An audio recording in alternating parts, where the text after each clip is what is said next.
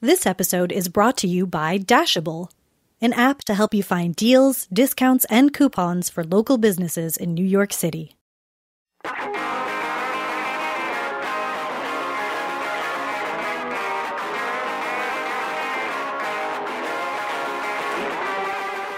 Welcome to HR and Happy Hour. I'm Kat Johnson, and this week we have a special presentation for you. We're going to play for you an episode of a brand new series we just launched here on HRN called The Big Food Question. The Big Food Question is tackling practical and philosophical questions about the future of our food system. Each episode title is a question targeted at a specific sector an audience within the food system, be it farm workers, grocery shoppers, or restaurant owners.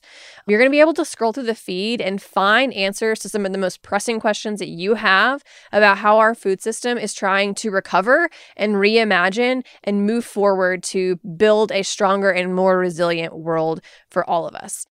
We're going to play for you episode three, which is titled, How Can Bars Stay Open at Half Capacity?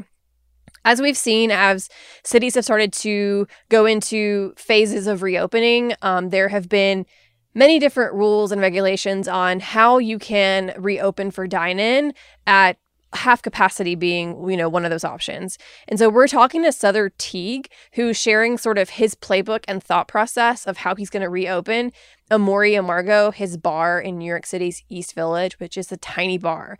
And so the question is, how can he do that? How can he open that bar at half capacity and make it work?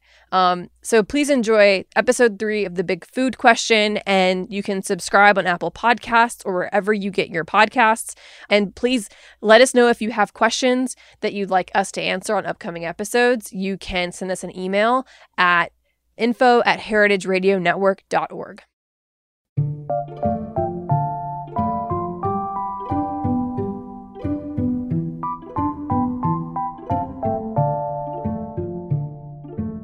So again, it's a pretty strict system, but if we can do it and maintain it, uh, uh, I think it's our best uh, chance at survival. Welcome to the Big Food Question, a podcast exploring the most urgent questions from a food industry in crisis. I'm Hannah Fordin, one of the producers of the show and HRN's program manager.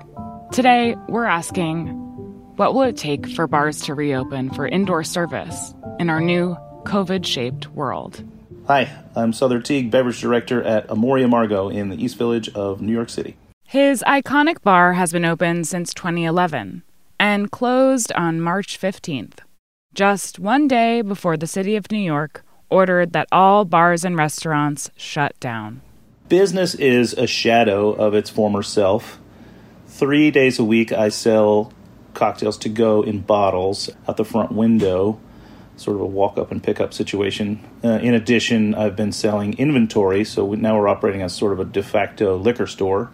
So I sell cocktails and, and booze to go from the window three days a week, and then two days a week I get on my scooter, my electric scooter, and I try and do some deliveries. Um, so that's keeping me busy for five days a week. But the overall is this is far less than than even five percent of normal revenue. So we're really just doing it to to keep keep our hands and minds occupied a little, um, and also to remain visible to the public eye, so that we can show that we're fighting and striving, and that we hope to be here when when this is all over.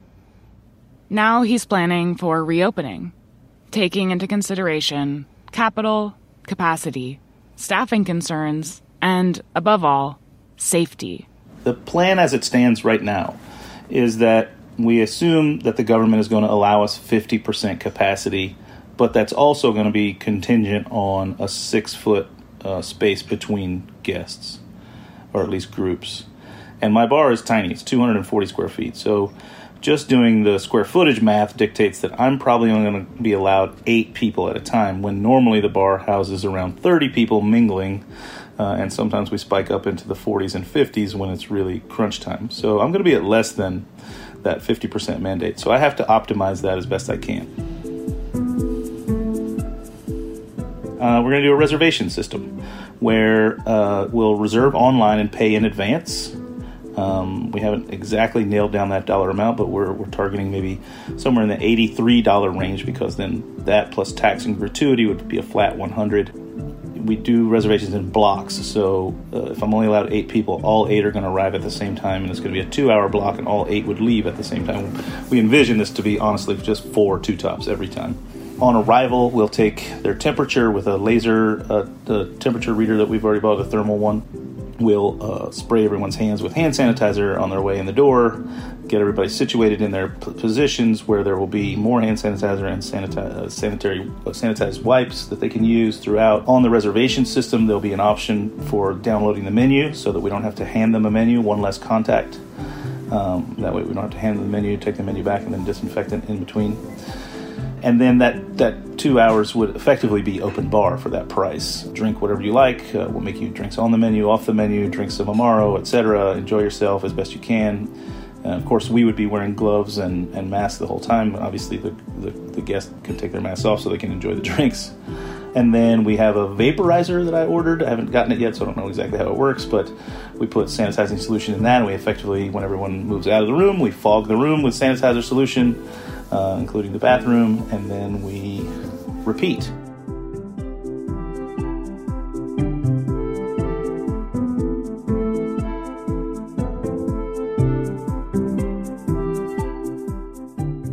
Sother hopes that adhering to this stringent schedule will allow his business to sustain operations, even if it means working harder for less business. Um, and if we can do that four times a night, that's 32 guests. Um, that would bring us in around $2,500 in revenue uh, per night, uh, which would be uh, just a garbage Friday night, but but a but an okay Sunday night. So we but if we can do that consistently and remain full, all four seatings for seven days a week, we'll survive, and my staff will survive. So that that uh, that that would translate into tips that would be you know gratuity that would be commiserate with what they make what they made back on old Earth that we've left behind, um, so that they can continue to live in their apartment without having to move because their their salaries have been slashed, so that they can continue to to pay their bills and and do what they have to do. In terms of staffing, he'll need to rehire gradually and maintain high standards of hygiene. First of all, there's only uh, four of us who work at the bar generally, but in the beginning, we're going to just be two of us to get the thing back in motion um, and not have to bring other people off of the unemployment that they're receiving.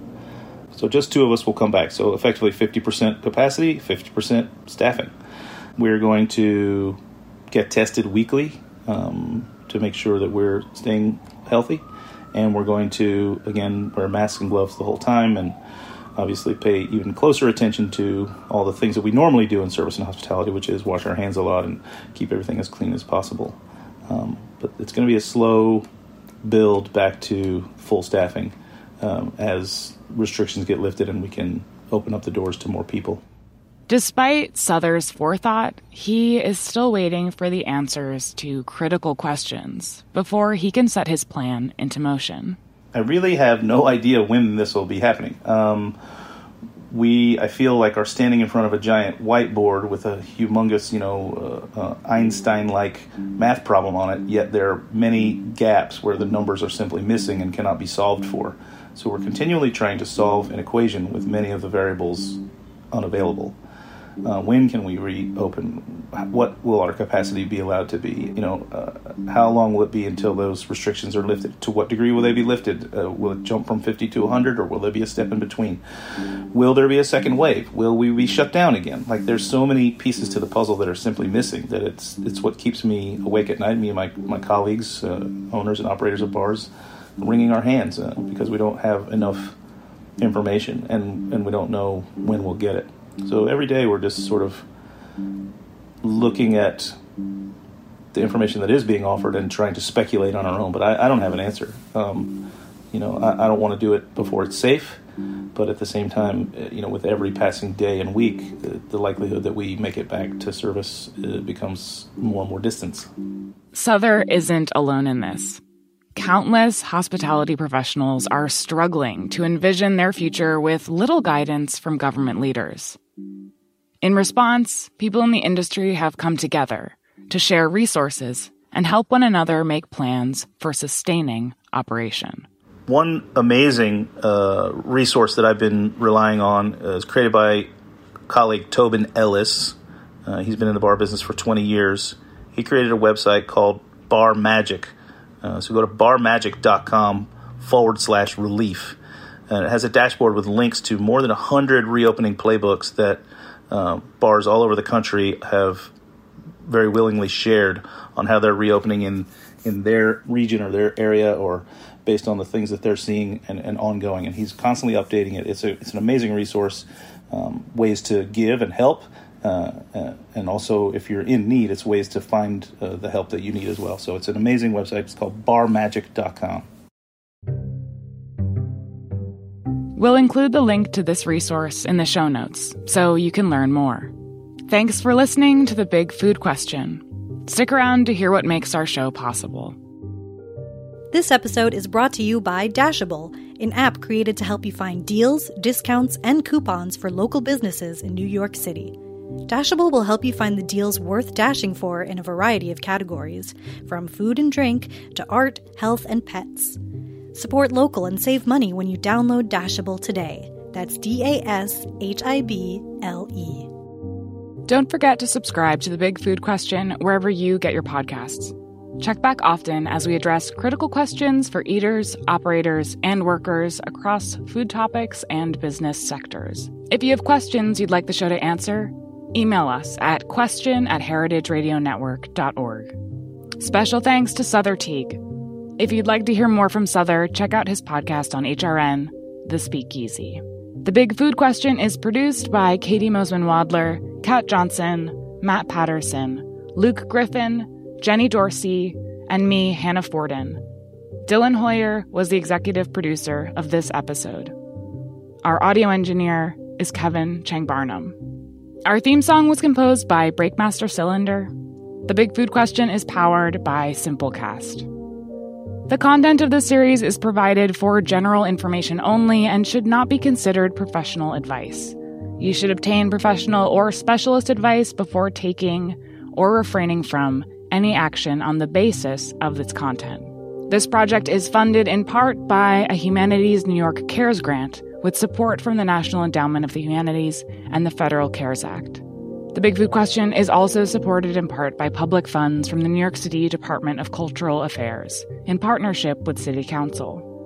The Big Food Question is a production of Heritage Radio Network, the world's pioneer food radio station. Learn more at heritageradionetwork.org and follow us at heritage underscore radio.